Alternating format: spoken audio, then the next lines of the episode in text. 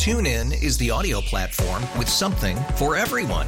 News. In order to secure convictions in a court of law, it is essential that we conclusively. Sports. Got clock at four. Doncic. The step back three. You bet. Music. You set my world on fire. Yes. And even podcasts. Whatever you love, hear it right here on TuneIn. Go to tunein.com or download the TuneIn app to start listening. Welcome back to Eye on the Community. I'm Vicki Pepper. 2020 was a very stressful time for Americans as the COVID 19 pandemic quickly morphed into an economic challenge for almost everyone. Unplanned changes in finances and work led many to worry about saving for the future. Now, as Americans prepare to file taxes, possibly look for work, or perhaps get another stimulus check, interest in making the most of your money during a tough financial time has surged. Consumers can be smart and boost their long term financial health by learning more about investing in mutual funds or ETFs ETFs and may be able to cut their tax bills by using an individual retirement account. On the line with me is Sarah Holden, retirement and investor researcher from the Investment Company Institute. Thank you for joining me.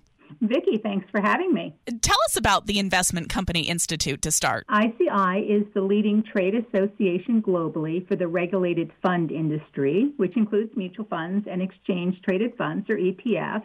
Our members manage total assets of more than $38 trillion globally, helping hundreds of millions of investors meet their financial goals, whether they're saving for a home or for education or for retirement. So, what is the best way to save on taxes after all we've been through this past year? Yes, so 2020 you know, threw us a curveball there. Uh, when COVID hit the United States, the stock market fell. Uh, it then rose over the remainder of the year, but many people found themselves with a changing situation in terms of their jobs. So maybe they had fewer hours, maybe they had to change jobs.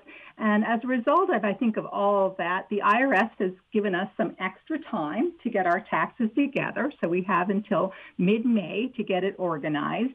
And there's a little bit of good news in there, and that you might be able to reduce last year's taxes if you're able to make a deductible contribution to a traditional IRA because you can contribute up until tax day and count it as if it occurred last year. So, talk to us about IRAs. What are they? How do they work? Are they good investments? IRAs are really a great savings vehicle.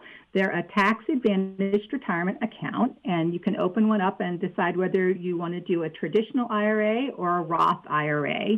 Regardless of which kind of IRA you open, once you've got the IRA open, the world of investing is available to you.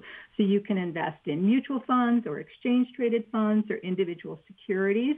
If you decide to invest in funds, you get a professional management of your portfolio. So there's an investment manager who will make all sort of the tough decisions on when to buy and when to sell the different securities. You'll get a diversified portfolio, which means that you'll be investing across many different companies, many different uh, areas, so that you can be in, investing in U.S. companies or international companies. You could focus on technology. You could focus on firms that are good for the environment. So, a uh, great way to access a diverse portfolio. And then also it'll be cost effective for you because you'll be pooling your investments in the fund with other folks and you'll really be able to reach many more securities than you could on your own. But the key to the IRA is once you're holding those investments, while they stay in the IRA, they grow and compound tax free. So all of those dividends, all of the interest, all of the capital gains, you don't pay any taxes on them while if they stay in the IRA. With the traditional IRA, when you get to retirement, that's when you'll pay taxes when you take the money out. Uh, but you still will have had all that great tax-free growth and all those investment returns. On the other hand, if you do a Roth IRA, uh, you make an after-tax contribution, so you don't get a tax break now. The money grows and compounds just like it did in the traditional IRA. With the Roth, when you get to retirement and take the money out, it comes out tax-free because you paid the taxes up front. So uh, between the two types, it's really a question of the timing of the taxes, but in either case, you do end up with all that great growth and those investment returns. And what should people consider if they're investing in the long term, like the stock market? I think uh, it's best when you think about investing to take a look at what your horizon is. You know, how much time are you planning to be in the market? Um, most mutual fund investors are saving for retirement, and that process takes you through your career basically. So it's good to take a long-term view, uh, much better than uh, sort of gamified day trading. It's also good to have a diversified portfolio. I mentioned that before. You don't want to put all your eggs in one basket. You want to be investing across uh, different types of companies, different types of securities, different areas of focus, so that if one area is hit, hopefully another area is doing well, and that helps you grow your portfolio. And you also really want to reach for professional management. So you may need an advisor or someone to help you select your funds. Uh, once you are investing in funds, a manager comes with each fund or a team of managers that will make all those decisions to get you into that diversified portfolio that can really help you grow your nest egg. I'm speaking with Sarah Holden, a retirement and investor researcher for the Investment Company Institute. What advice would you give to consumers who want to spend or invest their stimulus check wisely? Yes, I think we've had a, a tough year and we're sort of picking ourselves up and dusting ourselves off and continuing on. Uh, so might want to think about rebuilding your emergency savings. Uh, might want to think about paying down credit card debt. And if you do want to think about investing for the long term, uh, do take that long term view and do look for diversified investing because that really is a far better approach for most people. And again, looking to something like funds, you'll get that professional management that diversified portfolio in a cost effective way. And the best way to think about investing is you want to spend time in the market. You want to have your money go in and stay in so it can compound and grow for you rather than trying to time the market, which is difficult to do. So think about doing this little by little, uh, maybe paycheck by paycheck if you're saving for retirement, uh, and then watch that nest egg grow as it stays in the account. What is some recent research on long term savings goals? So, really, uh, when we interview mutual fund owning households, they tell us the main thing they're saving for is retirement. And many of them actually invest in what's called a target date fund.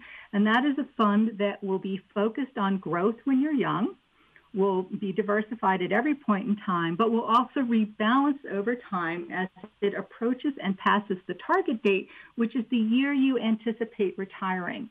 And when you get to that date, it'll be more focused on income because as you head into retirement, that's what you will be focused on. So I think when we look at the life cycle of investing, there's a natural progression of when you're younger, uh, being willing to take on a bit more of that stock market risk. And as you get older, moving more towards those income investments.